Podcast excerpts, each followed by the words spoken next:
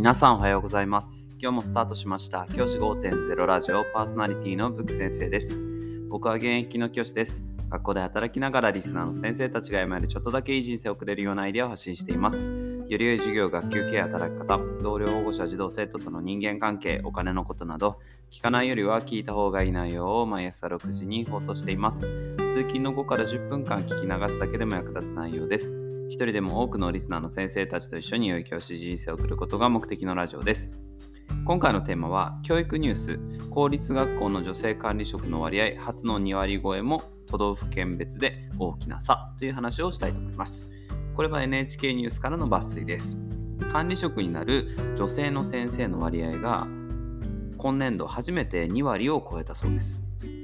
10人に2人以上は女性の管理職、校長先生、教頭先生なんかがいるというような状態になったということです。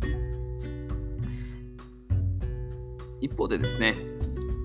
その2割を超えたものの高い都道府県、石川県が高いそうで37.7%が、え女性の管理職である。一方で北海道と福島県が9.5%。10人いたら1人以下しか女性の管理職がいないなんていう状況もあるようです。これに関して、まあ、働き方改革を進める、管理職の働き方改革を進める必要があるっていう話も出ていますが、僕はですね、この、まあ、女性の管理職が増えてほしくないという意見は全く持っていません。女性の管理職の先生が増えて全然構わないと思うんですけど、ただ僕は管理職の先生に関して求められるのは性別じゃなくて能力だと思っています。これってすごく重要なことでだと思っていて性別で割合を増やそうっていうのは僕はこれは本末転倒かなというふうに思います。なんでかって言ったら管理職になる先生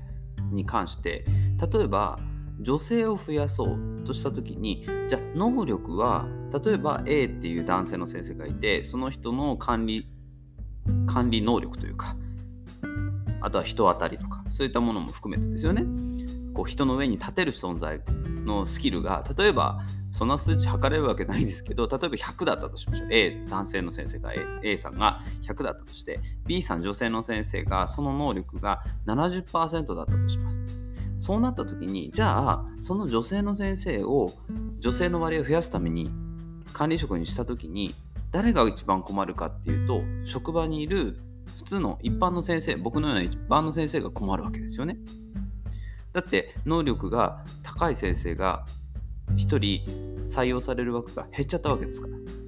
70%の先生が来ちゃったわけですか。らこれねあの勘違いしてほしくないのは女性だからじゃなくて例えば男性の能力が A さんの能力が70%で女性の能力が100%だったとしたら僕はその女性の先生がなるべきだと思います。なぜかっていうと能力が高いから。そういうふうに考えていくべきだと思っているんですね。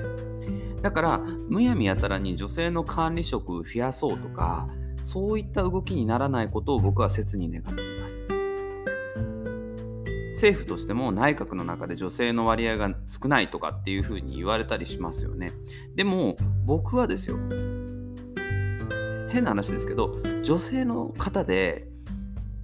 国をめちゃくちゃにしちゃう方がいるんだったら僕は男性が100%でも構わないというふうに思っています。逆に言えば男性の先生方で男性の政治家で国をめちゃくちゃにするんだったら女性の方どんどん頑張ってほしいそういうふうに思います。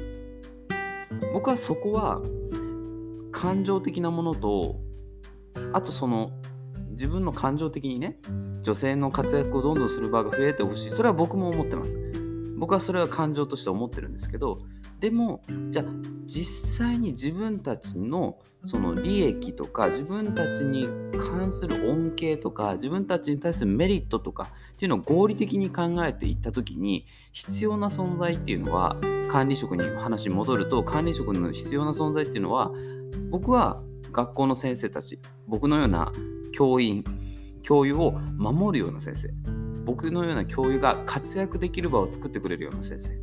あとは子どもたちが楽しく学校に来られるように雰囲気づくりをする環境づくりをする管理職の先生そんな先生が求められてる。それだけだと思っています。僕の経験上ですけど女性の校長先生に出会ったこともあります。男性の校長先生に出会ったこともあるんですけどどちらがいいってことはなかったです。正直。男性がいいなと思ったこともないですし女性の方がいいなと思ったこともありません。大事なのはその人人としての能力だと思っています。これねすごく重要なことだと思っていて今この世の中がジェンダーの問題を語るときにそれって感情的なものと合理的なものと分けて考えなければいけないと思うんですよね。感情としては女性が活躍する社会が作る必要があるよね。それは大事なことだと思います。でも裏を返して時に感情以外のところ本当に合理的に見て利益のことを考えてた時にじゃあそれって本当にいい選択肢なの？女性を増やすことっていいことなの？っていうことも考えてほしい。そういうふうに思っています。もうあの最後にあの僕がこう女性を蔑視する人だと思われるのは嫌なので言っておくと僕は女性の管理職が増えること全然喜ばしいことだと思っています。ただこれをこの割合が少ないから頑張って増やしましょうね。女性をどんどん増やしていきましょうね。男性を差し置いて女性を管理職にしていきましょうね。それはおかしい。そういうふうに僕は思っています。逆このねこのニュースの記事の中で面白いのが最後のところで管理職になりたいっていうふうに答えた教員の数が載ってるんですよ。なパーセントが載ってて。僕は管理職になりたい。私は管理職になりたいと思ってる方。男性29%女性7%なんですよ。これどういうことかっていうと女性の先生は別に管理職になろうとなんて思ってないわけですよね。今の少なくとも今の職場環境の中では。これからね職場が改善されていけばそう思うかもしれないけれど今の段階では教員の中で管理職になろうと女性の先生の中で管理職になろうと思ってる人は7%しかいないんですよ。じゃあその7%の人たちがいやいや割合増やさなきゃいけないからなってなってってやるのもこれはこれで女性の差別だと思うんですよ。だからここは難しい問題でこの割合が少ない都道府県が悪いってことではなくて大事なことはその学校とかその自治体がうまく教育システムを構築していく上で最適になる。管理職を選ぶ。最適解を求めること。これが大事なことだというふうに思います。感情と合理的なもの。その2つをきちんと分けて考える。っていうことをやっぱり僕たちは大事にしていかなければいけないのかなというふうに思います。今回は